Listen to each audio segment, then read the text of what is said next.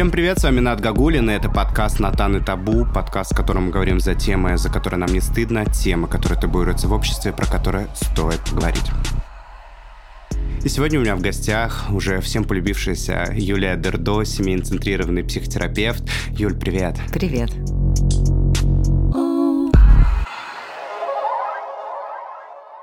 Кстати, я обратил внимание, что твои волосы сегодня выглядят по-другому. Ну, правда, ты же мне в прошлый раз подарил замечательную маску. Вот я и как маска и пользуюсь.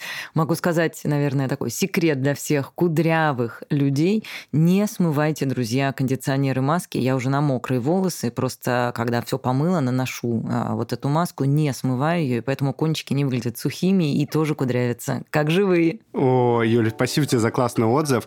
А маску, которую я подарила Юле в прошлый раз, это от бренда Philosophy by Alex Conti. Называется La Crème. Также по промокоду ОСЕНЬ10 вы также сможете приобрести эту маску, все будет в описании. Ну вот, в общем-то, я раскрыл секрет своих прекрасных кудрей и теперь им поделился с Юлей. Также, если вы хотите, чтобы ваши волосы выглядели так же шикарно, как у меня и у Юли, заказывайте. Ссылка в описании и, собственно, делитесь своими впечатлениями. Так и хочется сказать, что для того, чтобы быть хорошим психологом, достаточно быть кудрявым. Это друзья, да. Не все хорошие психологи кудрявые, у нас с Натаном так совпало. Да.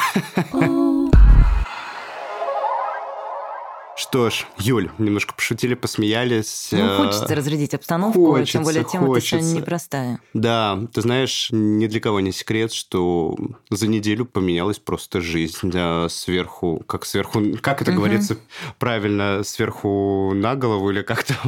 Снизу вверх, с ног на голову. Да, это... Просто какое-то сложно вообще. Я до сих пор не совсем понимаю вообще, что происходит.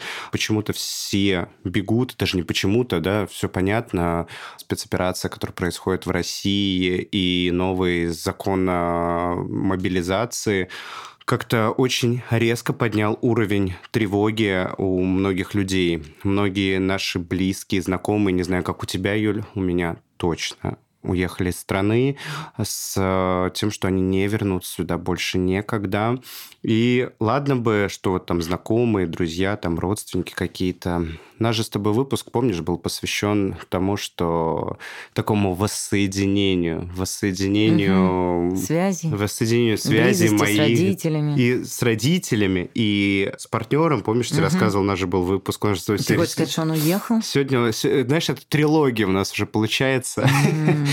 Все произошло так, что вот, да, мы воссоединились с партнером, все было классно и хорошо, это было прям все, это была любовь, это все было классно, идеально. И в какой-то из дней, по-моему, числа 23-го, я прихожу в гости. Там собранные чемоданы. А, не совсем так. Он поворачивает ко мне телефон. У меня билеты на 28 число.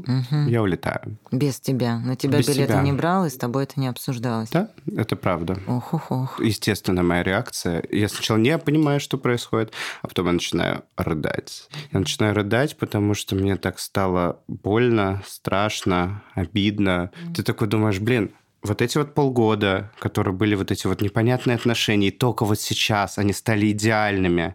Все так, как я хотел. Все так красиво, здорово и классно. Вот эти признания в любви, вот эти ежедневные ночевания друг у друга вот так вот резко обрываются, и ты понимаешь, что у вас осталось буквально 3 дня на то, чтобы попрощаться. Хотя как бы человек говорит о том, что типа это еще не конец, мы не прощаемся. Но, блин, все мы знаем истории о любви на расстоянии, не все выдерживают это. И тут такая непонятная реакция. Типа, я тоже знаю, что происходит в стране, и тут ты тоже не понимаешь, мне надо бежать за ним. Вообще, мне нужно ли от этого всего спасаться? Мне ждать повестки или мне не ждать повестки? И, в общем, это не только мое состояние. Это состояние, которое фонит просто из всех щелей. Да, расслабиться сейчас невозможно, даже если выключить новости и отключиться от всего. Но фон такой тревожный. Я просто даже, пытаясь отключиться как-то, устаю на работе, да, устаю от этих новостей. Просто зайдя за кофе или там купить жвачку на кассе, продавцы обсуждают, девочки в кофейне обсуждают. Ну, выключиться режим избегания больше не работает. Это правда. Давай немножечко о расставании, а потом перейдем к мобилизации. Про расставание, вот то, что ты сейчас сказал, как-то очень сильно иллюстрирует те два плохих сценария, о которых мы говорили с тобой в прошлый раз. И первое – это субъектность, объектность, то, что очень сильно ухудшает расставание, делает его гораздо более болезненным, когда тебя ставят перед фактом. Это, просто, чтобы легче переживать, почему так больно сейчас расставаться.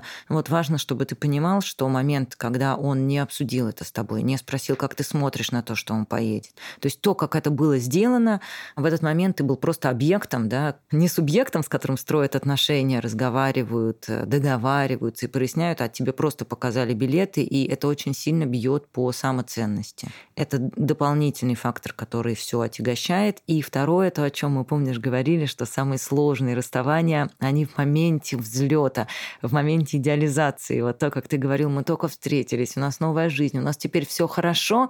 И вот дальше очень легко застрять в своих иллюзиях, что все с ним было бы хорошо, все идеально, я изменилась, он изменился, все у нас прекрасно. Эх, вот крылья на взлете подрезали, и вот эта проблема теперь, вступать в новые отношения, идеализировать эти, строить свою жизнь дальше. Бороться ли за эти отношения дальше, ехать за ним куда-то туда? И вот эти решения, которые нужно принимать, и ты не спрашивал у меня совета, но ты меня сюда позвал для того, чтобы посоветовать. Я бы обратила внимание, конечно, на то, как это произошло. Ты знаешь, самое ужасное, что было, что вот эти вот последние оставшиеся 3 дня, которые мы были вместе, я собирал его чемоданы. Я собирал его чемодан, разбирал его вещи. Я понимала, что я собираю вещи для своего партнера для того, чтобы он уехал. Это было так невыносимо. И даже мой партнер говорит о том, что было бы здорово, если бы, говорит, просто я взял и резко уехал, такой сразу оборвал пуповину, потому что ему тоже было невыносимо. Вот это вот затяжное расставание. Хотя разговор шел о том, что мы не прощаемся, мы придумаем, как дальше. Вот ты сейчас там разберешься со своими делами, там и приедешь, я где-то сяду и тебе дам знать. Ой. Горизонт планирования у нас очень сужен. Мы не знаем, как это будет дальше. И это действительно правда. Никто... Нет, может быть, кто-то знает, нам не сообщили.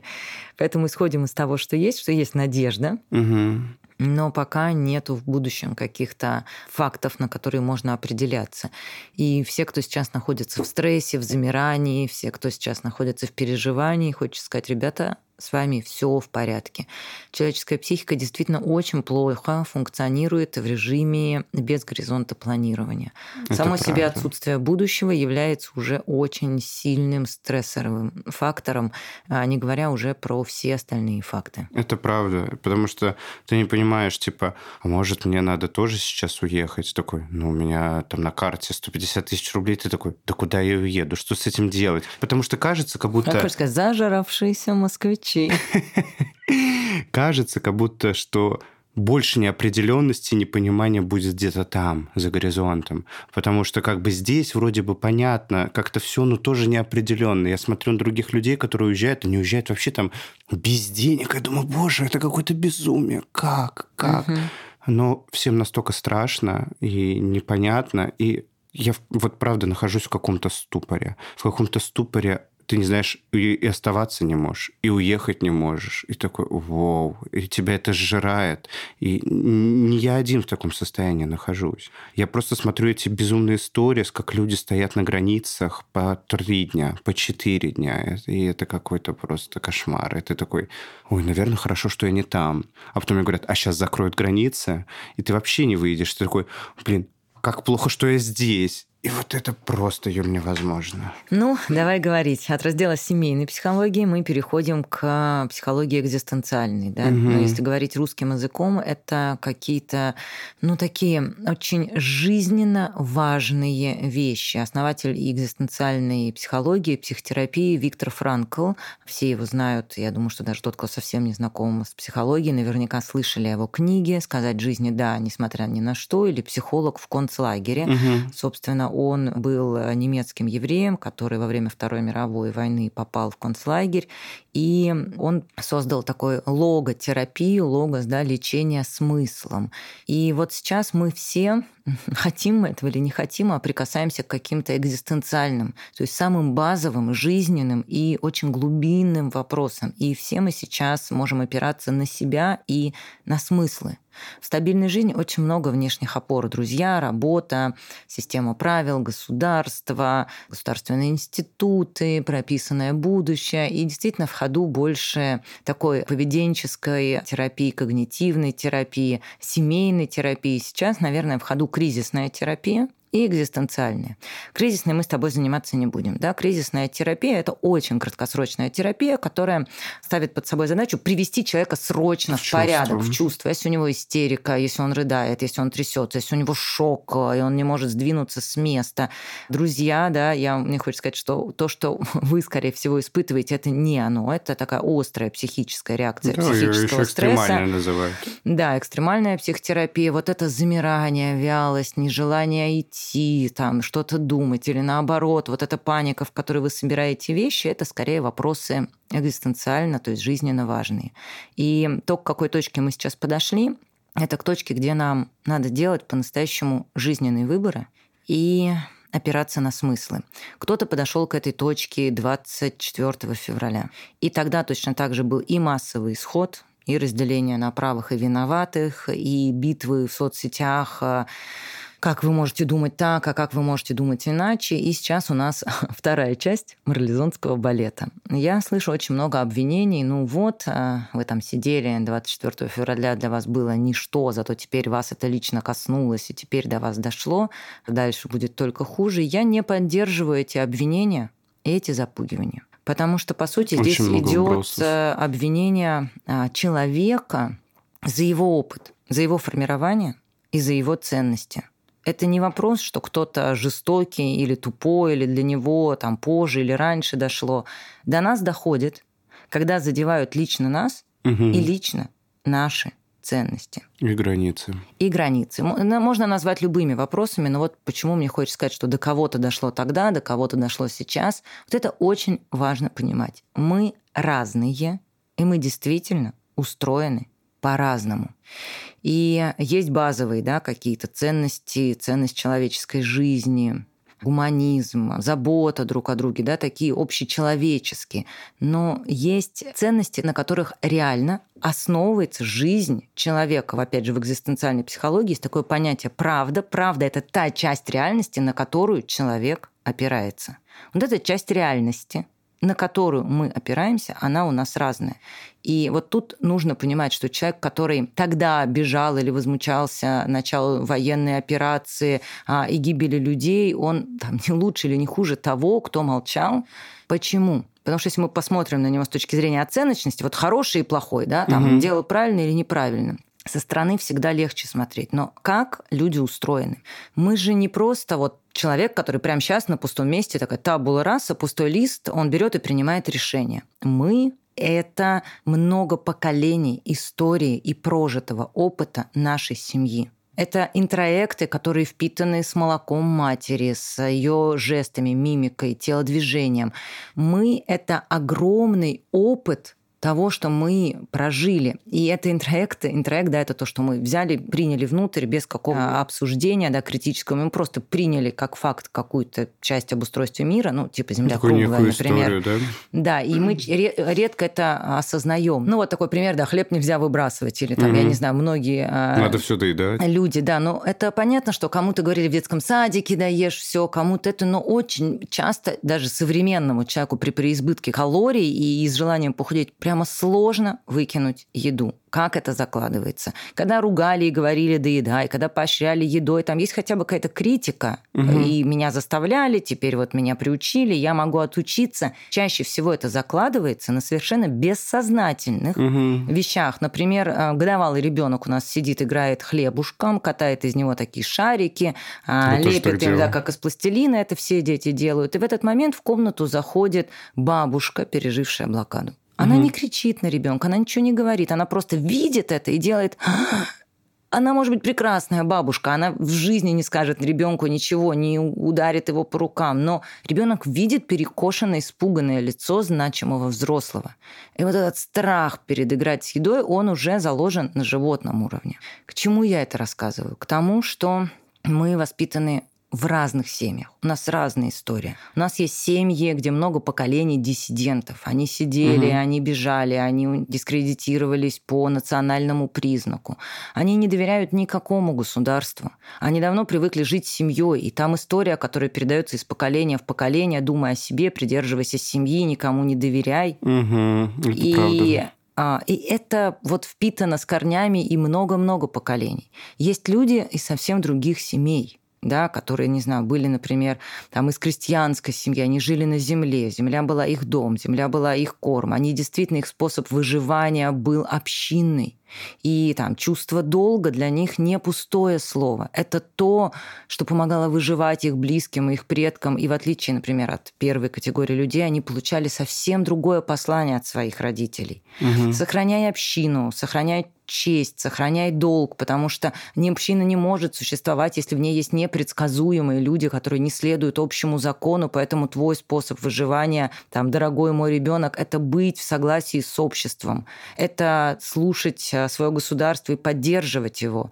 Это не те решения, которые мы можем принимать головой. И первое, что мне хочется сказать, что, друзья, когда вы смотрите друг на друга и говорите, как, что они за дураки, как они так могут, чем они думают, что они за жестокие, тупые люди или предатели, ну да, таким образом можно переругаться. Таким образом можно доставить агрессии в обществе. Таким образом можно там ломать друг об друга копья и, в общем, ничего не добиться. Действительно, для того, чтобы понять человека, нужно не просто походить в его одежде, мокасинах и знать его ситуацию, а прожить жизнь в его семье с его родителями, бабушками, дедушками, посланиями. И вот тогда изнутри мы действительно можем прикоснуться к тем мотивам, и дать оценку, да, на основании которых мы принимаем решения. Поэтому первое, о чем бы мне хотелось сказать, ситуация, правда, кризисная.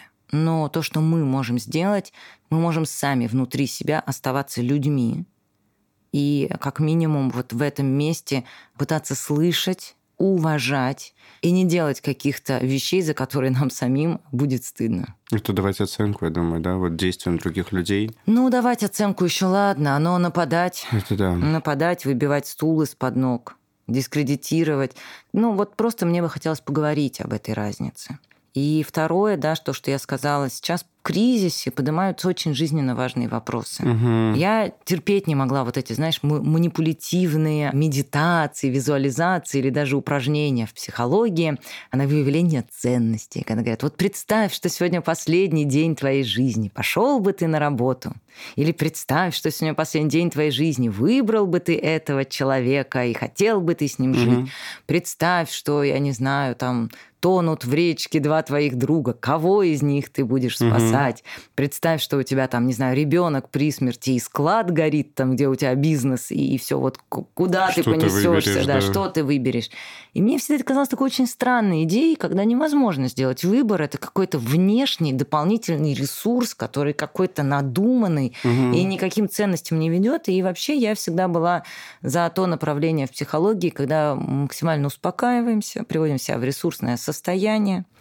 И из такого хорошего состояния, светлой и разумной головой, в общем, выбираем то, что для меня лучше. Но сейчас, как выяснилось, это правда, максимально кризисная ситуация проявляет ценности. И если говорить о том, как в этом кризисе успокоиться, то посмотреть, что проступает. Вот сейчас, когда рушится какая-то привычная картина мира, или да, для тех, у кого она рушилась раньше, вдруг становится понятно. Вот моя ценность. Я готова жить с этим человеком? Или я не готова? Или я действительно сейчас, там, не знаю, уезжаю, убегаю, спасаю свою жизнь, оставляю его здесь? Или я остаюсь с ним до тех пор, пока я с ним не договорюсь? Потому что сейчас он мне по-настоящему важен. Это моя земля и мой дом. Это пустые слова, или пусть они не пустые, но я готов от этого отказаться, ехать и пробовать себя где-то в другом месте, потому что есть другие смыслы. Или вот это то, к чему я настолько прирос, то, без чего я не могу, и как бы плохо и страшно мне не было, я действительно здесь остаюсь. Вот та работа, которой я занимаюсь, если непонятно, сколько я буду заниматься, закроется моя компания. Там, да, вот я, например, про себя скажу, я учусь сейчас, у меня получаю очередное образование по психологии, и я понимаю, что там сроки обучения еще 3-4 года. Пройду ли я сертификацию? Дадут ли мне этот диплом когда-нибудь? Смогу ли я при текущей обстановке выполнить все условия по сертификации, которые нужны, набрать количество супервизий, конференций? Вообще будут ли эти конференции? И нужны ли они будут, если вдруг придется уезжать? Да, да, конечно. И вот я ехала на эту учебу, и я ехала, потому что я понимаю, что да, для меня есть смысл быть с этими людьми, говорить на эти темы. Мне очень интересно про это думать.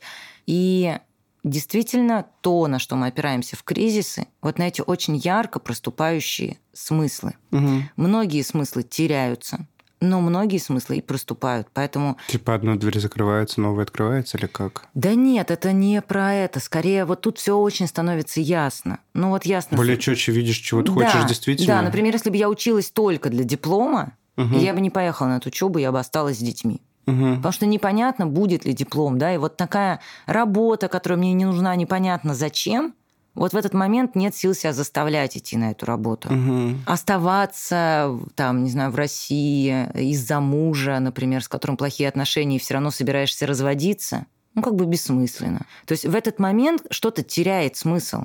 То, что ты делал, ну, как бы не для себя, а из каких-то надуманных. Нас ведь очень много, мы себя так запугиваем будущим. Ни в коем случае мне сейчас нельзя разводиться, а то дети останутся без отца. Ни в коем случае нельзя разводиться, а то парнем, у нас там потом, я не знаю, там ипотека, или где я потом себе кого-то найду. И вот мы себя запугиваем, рисуем такое будущее. А как же я буду, парень меня содержит. Да, а когда хоп, и как бы этого будущего, ну вот нет. Угу. Ну, вот его нет будущего. Есть новая реальность. Да, диплом ты можешь не получить, конференции могут не состояться. И вообще, надо ли тебе вот это было все? Ну, я скорее про другое. И тогда ты понимаешь, что, окей, это мне не ценно, эта работа мне не нужна, если диплом мне не дадут, я на эту учебу не поеду, не так уж мне там хорошо. Смыслы рушатся. Ага, потери такая. Да, и это очень дает много сил, если на это смотреть не как я потеряла все смыслы и обнаружила, что его-то я не люблю и работу не люблю. Это можно обрести как понимание себя. Я жила все это время не тем, чем хотелось бы, и могла бы еще 20 лет гробить свою жизнь не в ту сторону. Угу. Сейчас я точно понимаю, что за это в кризисе я держаться не хочу. И если обрести это как ясность внутри себя, что не хочу я держаться за эту работу, и учеба мне это неинтересно, то это дает очень много свободы. Точно так же, как и ясное понимание, что на эту учебу я пойду, даже если мне диплом не дадут. Угу. И все, и я ехала на эту учебу совсем с другим чувством, понимая, что вот не для диплома я туда еду, для себя. И с человеком я этим остаюсь. Даже если это плохое решение, мне очень важно остаться с ним. И это огромная радость жить с человеком, с которым ты обнаруживаешь, что хочется остаться даже в беде. Поэтому нет худа без добра. Ох, ты сейчас, да, меня, как обычно, размотала своими последними фразами. Просто вот когда наша была последняя встреча, когда мы вот простились, наши руки разъединились, как в кино, я просто сполз по стеночке и полчаса рыдал. Типа ты такой... А это все, это конец, мы увидимся еще. А нужно ли это? А, как бы, или все, история закончилась. Я тут собрал несколько историй, не то чтобы историй, вопросы, которые наши дорогие слушатели хотели бы задать, да. Что вот им делать? Потому что многие сейчас вот жены, девушки... Они отправили своих парней, кого-то на мобилизацию, кого-то за границу, чтобы их спасти. Как им быть вот с этой тревогой, с этими переживаниями? Как вообще переживать то, что увидятся ли они вновь? Знаешь, это вот тот момент, когда твой любимый человек уехал, а ты не можешь сейчас с ним уехать. По каким-то причинам, что деньги есть только на него, или денег нет вообще, но его надо спасать. И ты не знаешь, увидитесь ли вы еще, а что будет дальше. То есть сейчас очень многие слушатели нашего подкаста находятся вот в таком стрессе и переживании. Кто-то вынужден остаться, ну, по каким-либо причинам. Причинам, связанным со здоровьем, допустим, получают какие-то препараты по квоте и не могут уехать, и остаются здесь. Вот как быть людям, которые переживают сейчас, скажем так, разлуку с любимыми? Искать смыслы. и выходить из состояния жертвы. И вот сейчас я никогда не кидалась этой терминологией про жертву в мирное благополучное время. Почему? Мне казалось всегда это оскорбительным. Никому еще не помогло от того, что жертвы ему сказали: ты просто жертва, ты тут сидишь и ноешь. Но я вдруг поняла смысл настоящего этого слова, и сейчас, мне кажется, вот очень важно это понять. Вернемся к Франклу. О чем говорит Франкл? Он говорит о том, что выбор есть всегда. И вот сейчас это очень остро ощущается, о том, что выбор, правда, есть всегда. Он говорил это в экстремальных условиях, о том, что, находясь в самом аду, в самом страшном пекле, он подвергался пыткам, мучениям. Но мы все знаем, я не хочу сейчас нагнетать, что происходило с евреями в фашистских концлагерях. Угу. Он там был очень долго, он все это видел, он во всем этом жил. И он говорил, что мне огромную свободу давал выбор. Я, и только я распоряжался своей жизнью, я в любой момент мог броситься на колючую проволоку, и я мог этого не сделать. И у меня была эта свобода выбора остаться и пожить еще денек, или там, да, покончить с собой. У меня был этот выбор отвлечься и смотреть на облака, да, или там, о чем мне думать. И вот сейчас, действительно, что такое? Сейчас все, что с нами случилось. Мы не выбирали мобилизации, мы никак не выбирали там, начать спецоперацию или начать, мы никак не управляем. Для нас, обывателей, это совершенно внешние события. Мы не выбирали ситуацию, в которой мы оказались. И в этой ситуации есть выбор.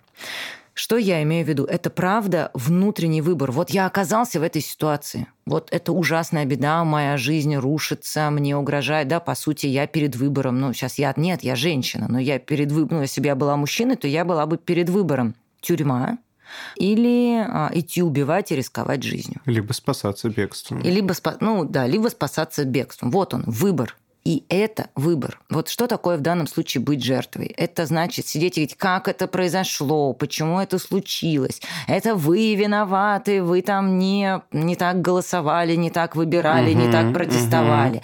Как они могли принять эти решения, которые поставили меня в эту ситуацию? Почему я не родился где-то на берегу моря, на каких-нибудь Галапагосских островах? Вот это все ситуация жертвенности, когда я переживаю, что со мной произошло, ищу виноватых или виновачусь сам, да, я все это допустил, вот говорили мне раньше друзья, нужно было там какое-нибудь протестное движение организовывать, а я работал, или вот все.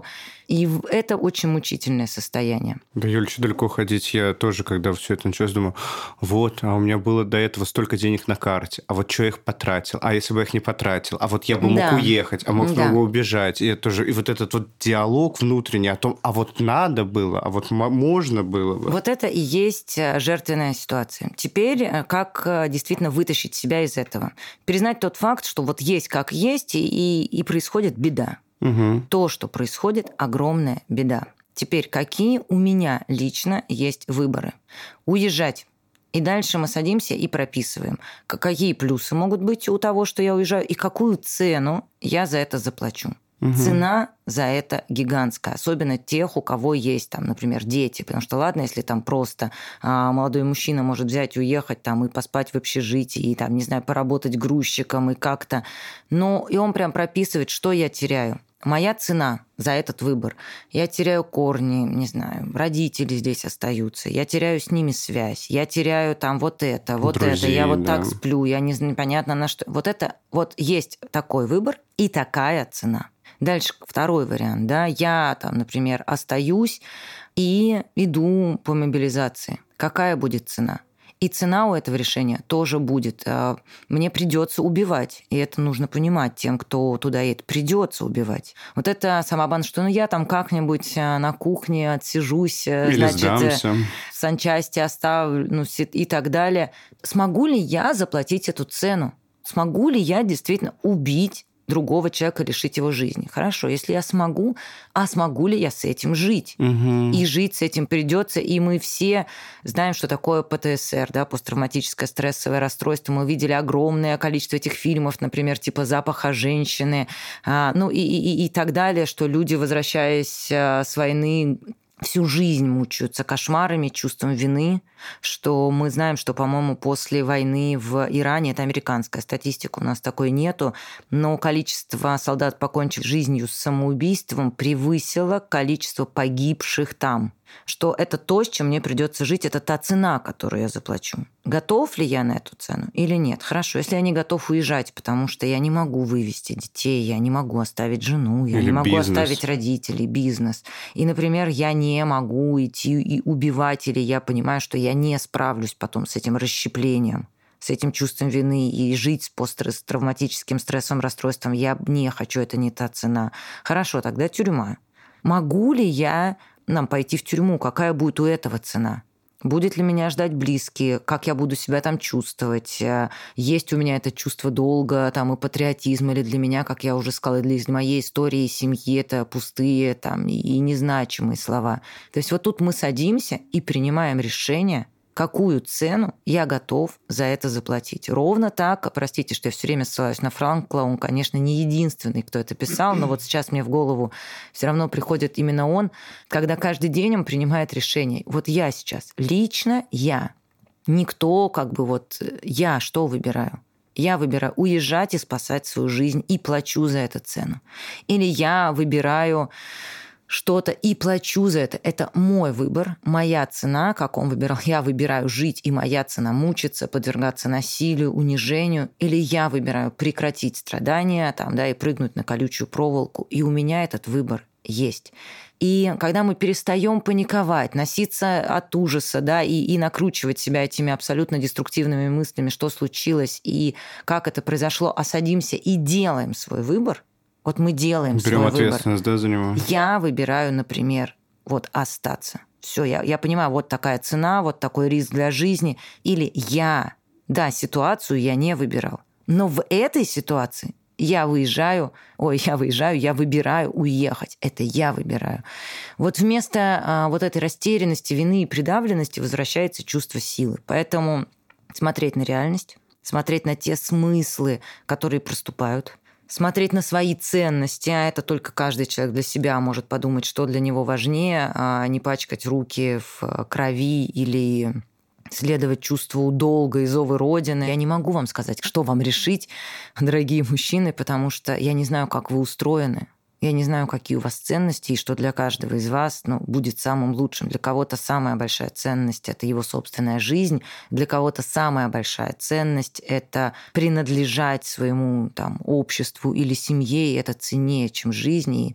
И нет у меня совета, дорогие друзья, как вам правильно. Потому что правильно вам правильно так, как правильно только вам. И мужчины сейчас делают этот выбор. Угу. И женщинам предстоит точно так же сделать свой выбор. Это ничуть не более простой выбор. И это ровно тот же выбор, который там делает каждая женщина. Я буду истерить, заламывать руки, да, делать из моего мужчины объект и выгонять его, например, из страны, вывозить на себе, угрожать, манипулировать и давить. Или я признаю его отдельность, признаю его возможность и скажу ему: дорогой, решай сам. Угу. Я не знаю, как правильно. Это зависит от того, как устроены ваши отношения, сколько у вас, дорогие женщины, сил. Прислушивается к вам мужчина или нет? Есть у вас на это силы или нет? Но, во-первых, женщина решает, насколько влиять или не влиять на решение своего мужчины. Второй выбор, который делает женщина, это то, как принять то решение, которое он принял. Угу. Например, он сейчас уезжает, и женщина может сказать: он сейчас уезжает, я не знаю, когда мы увидимся. Увидимся ли вообще. Но ценность наших отношений, близость и любовь моя так много значит, что я выбираю ждать, и я выбираю оставаться с ним, но эмоционально, даже физически мы не вместе. И до тех пор, пока вот наши отношения не изменятся, я выбираю. Кто-то может решить для себя, что он выбирает уезжать. И это значит, что... Он меня бросает. Да почему бросает? Вот смотри, как только мы говорим, он меня бросает, он меня там, не знаю, бросает, он меня не учитывает, он меня предал. Все это и есть то самое состояние жертвы. Он уезжает. И теперь я решаю, если мне нужен мужчина рядом... Я еду за ним. Или что? Или как? Ты знаешь, у меня вот прилетело столько от моих друзей один и тот же вопрос. Uh-huh. Вот да, твой партнер тебе показал билет, вот я уезжаю. Uh-huh. И мы такие, А что, он тебя не забрал с собой? А что, он даже не предложил? И это такой, есть обстоятельства, по которым я остаюсь здесь, и я выбираю себя, что вот я не несусь, сломя голову, и не причитаю, а какого черта, почему ты меня не берешь с собой? А тебе что, плевать? Нет, я даже не стал устраивать никаких драм и задавать какие-то лишние вопросы. Я понял, что вот он делает выбор для себя, я выбор делаю для себя. Так и есть. Я именно про это и говорю. Смотри, в данной ситуации можно использовать эту ситуацию, чтобы сделать его плохим. Он поставил меня перед фактом, он мне не предложил, он меня за собой не позвал. Все, он плохой, я ничего. Он сделал выбор уехать. И теперь ты или там женщины, которые остаются там здесь, а их мужчины уезжают, делают свой выбор. Смотри, и первый вариант – это может быть твой выбор, это может быть женский выбор, сказать, наша связь для меня так важна, что несмотря на то, как он уехал, и когда мы увидимся, я буду эту связь сохранять и поддерживать до тех пор, пока не изменится что-то. Да. Или это возможно. Второй вариант – он уезжает. И то, как он уехал, и то, как это было, показывает мне, что для меня эта связь не настолько значима, как мое желание быть здесь рядом с кем-то, и я прямо сейчас начинаю искать другого мужчину. Или женщину, да. Или женщину. Я просто от себя говорю, я бы искала мужчину. Поэтому это внутреннее решение, да? Или это решение такое, он сейчас уезжает, и наша связь для меня так важна, что я, например, там, и он прилагаю усилия для того, чтобы поехать за ним, не знаю, скопить денег. Это все наши решения, ты понимаешь? Вот наши решения. И ужасно то, что мы попали в эту ситуацию, где эти же решения принимать придется. Но тут очень важно перестать валить, что «ах, вот он плохой, уехал, меня бросил». Как будто я сижу тут такая без выбора. Я не без выбора сижу. Как вещь какая-то, да. Я не сижу без выбора. Меня бросили, зайку бросила хозяйка, да, он там под дождем остался зайка, со скамейки слезть не смог. Вот это очень важно, понимаете? Я могу слезть с этой скамейки. Я на ней сижу. Я могу поехать, да, если для меня это будет важно. Ты знаешь, меня тоже так бесил этот вопрос. Я говорю, не потому, что меня кто-то бросил, не потому, что меня кто-то оставил, не потому, что мне не предложили. Человек знал, что я останусь. Я выбрал себя, и я сказал, мы скоро увидимся. Вот это очень важно понимать, что я не зайка, которого бросили. Это все равно мой внутренний выбор. Точно так же, как я уже сказала, мужчинам предстоит сделать... Я впервые в жизни радуюсь, что я не мужчина, наверное. Правда, это очень сложный выбор между тюрьмой, войной, эмиграцией. Да. И дальше, а женщинам предстоит сделать выбор, как им быть с выбором мужчины. Вот я хотел тебе как раз задать вопрос, так как, Юля, я знаю, у тебя есть супруг. Ты поддержала бы любое его решение? Нет, не любое. Первое, да, вот я себе прямо ответила на вопросы. Мы с ним сели, про это поговорили, когда все случилось. Я спросила его, какие у него варианты, что он думает, что думаю я, что мы решаем делать. И, слава богу, наши решения совпали. Но я обсуждала это и с коллегами, и с подругой, о том, что если бы он сделал выбор, который... Есть некоторые выборы, и я прям понимаю, что вот если бы он выбрал вот это, я бы, наверное, не смогла с ним дальше жить. Не потому, чтобы я его разлюбила, искала ценность, а я прям понимаю, что вот есть что-то, вот тут я поддерживаю, вот тут я поддерживаю, вот это я могу потерпеть, а вот это я терпеть не могу. Если бы там, например, он озвучил мне вот одно из этих решений, я бы, наверное... Даже стало интересно, что это за решение такое, типа, что для тебя табу? Да, есть у меня вещи, которые... Но это не про табу, это, наверное, про непереносимость. Есть вещи, которых я просто не могу выдержать. И я про себя это знаю.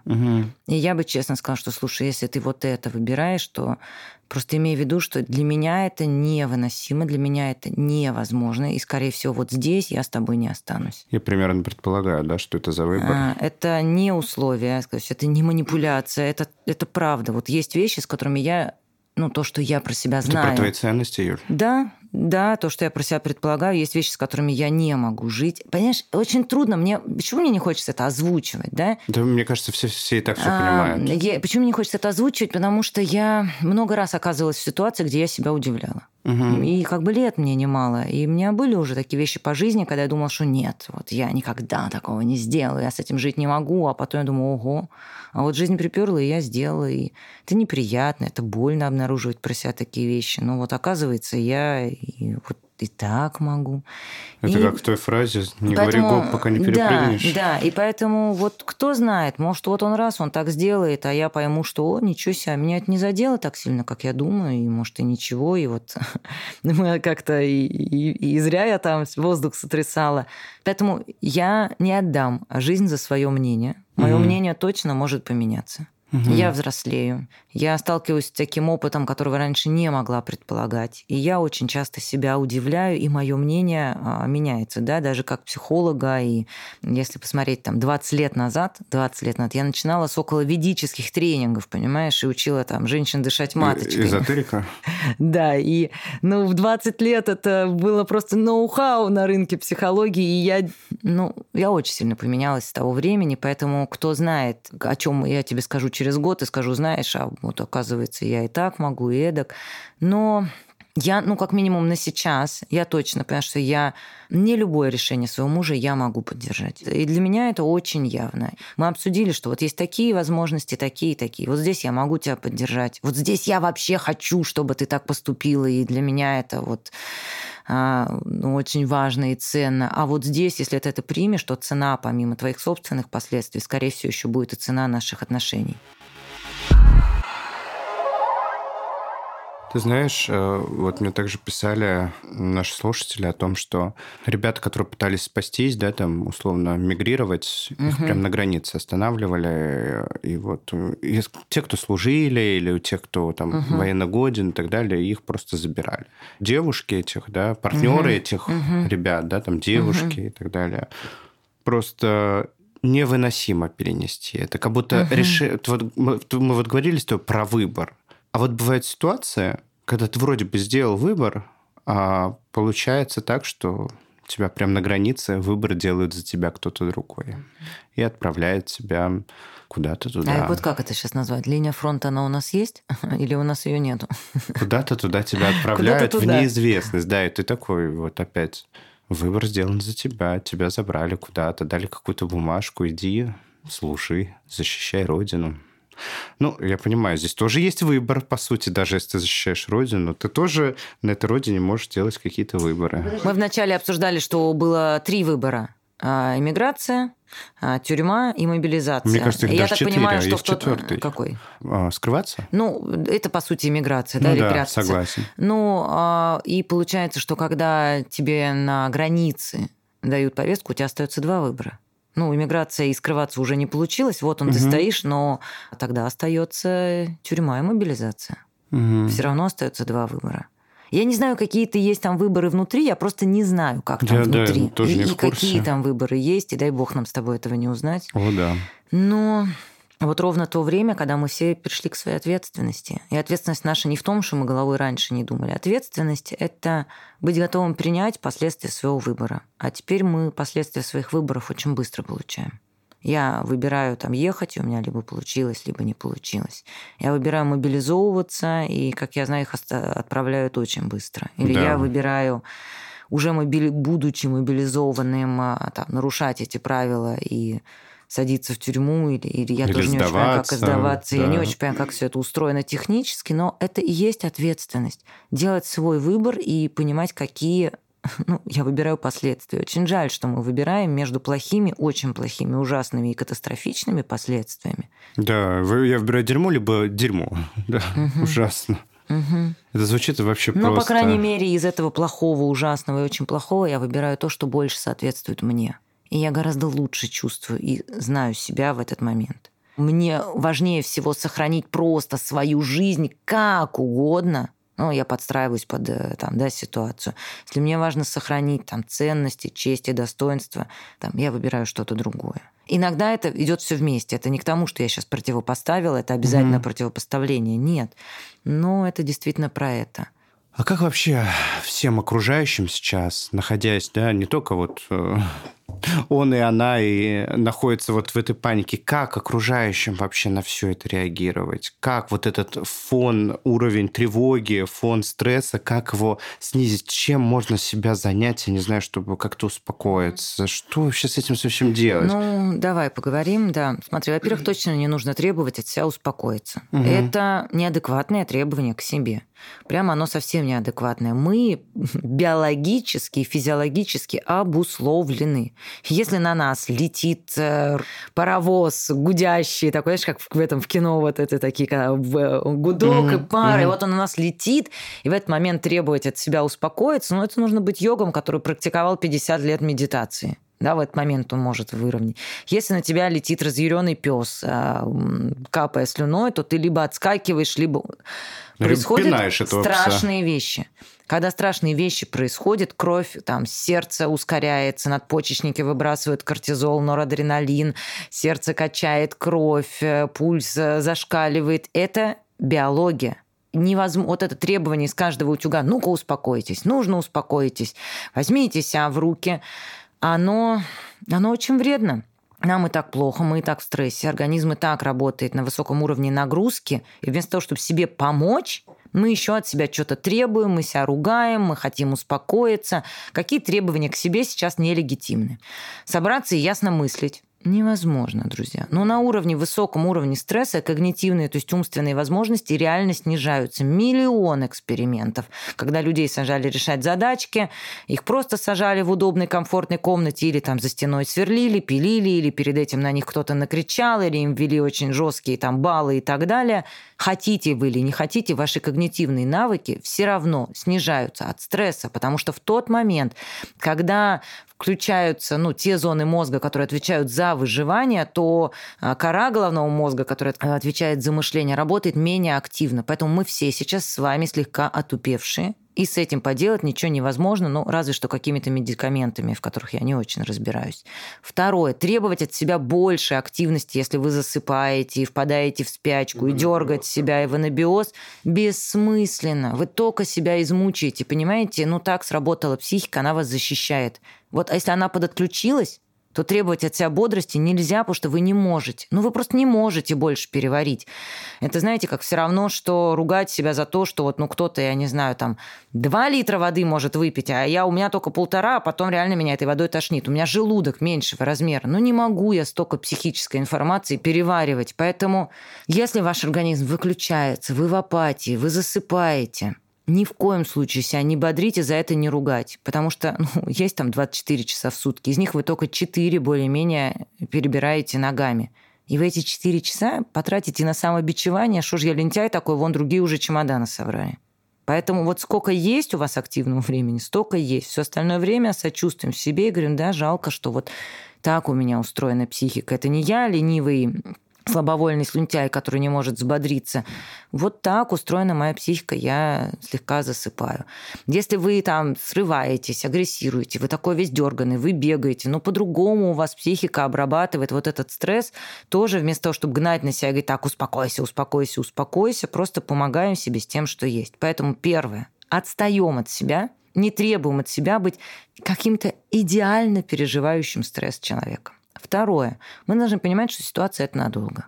Ситуация – это надолго, и, как было сказано как-то тогда же еще в феврале, мы только в начале коридора исторического несчастья, я думаю, мы уже не в начале, но все равно коридор этот очень большой. И длинный. И длинный. И поэтому мы в стрессе, и мы долго будем в нем пребывать. Плохо жить в учебнике истории, неприятно. Поэтому то, что мы делаем, мы на регулярной основе. Хотим или не хотим, но ложимся спать вовремя. Ставим свои шагомерчики и 10 тысяч шагов. Обязательно нужно потеть, как хотите. Кто-то бегает, кто-то в хамамчик, кто-то в ванной там горячую воду включите, потеть, да, чтобы поры открывались, потому что в момент стрессовых реакций, мы просто очень сильно зашлакиваемся, не знаю, так можно сказать. Зашлаковываемся, да, наверное. Да, спасибо тебе большое. Но нам действительно нужно выводить токсины, разгружать, поэтому горячая йога, баня. Мы понимаем, что я и на мне очень много держится. Семья, дети, муж, родители, работа, пациенты. И как бы мне не было тяжело, мне нужно себя сохранить как можно дольше. Поэтому есть, даже если не хочется, витамины пить, ложиться спать пораньше, физическая активность, потеть. Если совсем не выдерживаете, медикаменты. Просто понимая, что да, мне... Не, я слабачка уже на таблетке села. Я драгоценность, и мне себя надо сохранить. И вот делаем это все, даже если не очень хочется. Мне кажется, я бы добавил сюда еще перестать бесконечно скроллить ленту новостей в Телеграме и Инстаграме, потому что это, правда, настолько фрустрирует и обездвиживает. Я просто удалил все эти Телеграм-каналы, потому что пока я их читал, я становился все слабее и слабее и уязвимее. И мне все время, мне надо чемодан собрать или мне надо остаться? Мне надо чемодан собрать или мне надо остаться? И это просто, правда, выбивает. Поэтому абсолютно с тобой согласен по поводу всех пунктов, которые ты проговорила. Я вот сейчас, чтобы справляться со всем этим стрессом и тревогой, я вот хожу в зал, хожу на тренировки, бегаю, и меня немножко это переключает, правда, потому что я знаешь, я бы даже сказала, не переключает. Люди тогда идут на тренировку и ждут, что вот я потренился, устала, что-то не переключила. А я вышел такой же уставший, как и ходил. Не стройте сверхожиданий. Ни одна тренировка не изменит того, что происходит в мире. Это правда. Просто вы поддерживаете себя в нормальном, в минимально даст. То есть это не для того, чтобы переключиться и отдохнуть. И не кайфанете вы от бани так, как вы кайфанули бы полгода назад. Вы не для этого туда идете. Вы идете туда, чтобы поддерживать себя в минимально рабочем состоянии. Это сейчас вот все то, что я перечислила: вовремя ложиться спать, снизить количество стимуляторов, там чай, кофе, алкоголь, сигареты, да, потому что это же все стимулирует нервную систему. Снизить количество стимуляторов, ложиться вовремя спать, сбалансированно есть, ходить, бегать, ползать, потеть. Мы все это делаем. Это не десерт. Это не украшение жизни, это витамины. Угу. Вот это просто сейчас, такие витамины. И разрешать себе ныть, плакать, грустить, злиться, жаловаться друзьям, просить о поддержке. Прям точно не заставлять себя быть в норме, потому что жизнь ненормальная. Не могут быть нормальные чувства в ненормальных обстоятельствах. Это правда. Я всегда вспоминаю твою вот эту фразу, так как, напомню, дорогие слушатели, Юля является в том числе моим супервизором. И в этих словах действительно очень много силы, что невозможно сохранять нормальное состояние, когда ненормальные обстоятельства. Да, я обычно говорю, нормальные чувства. То есть вот это нормальные чувства для ненормальных обстоятельств. Это правда.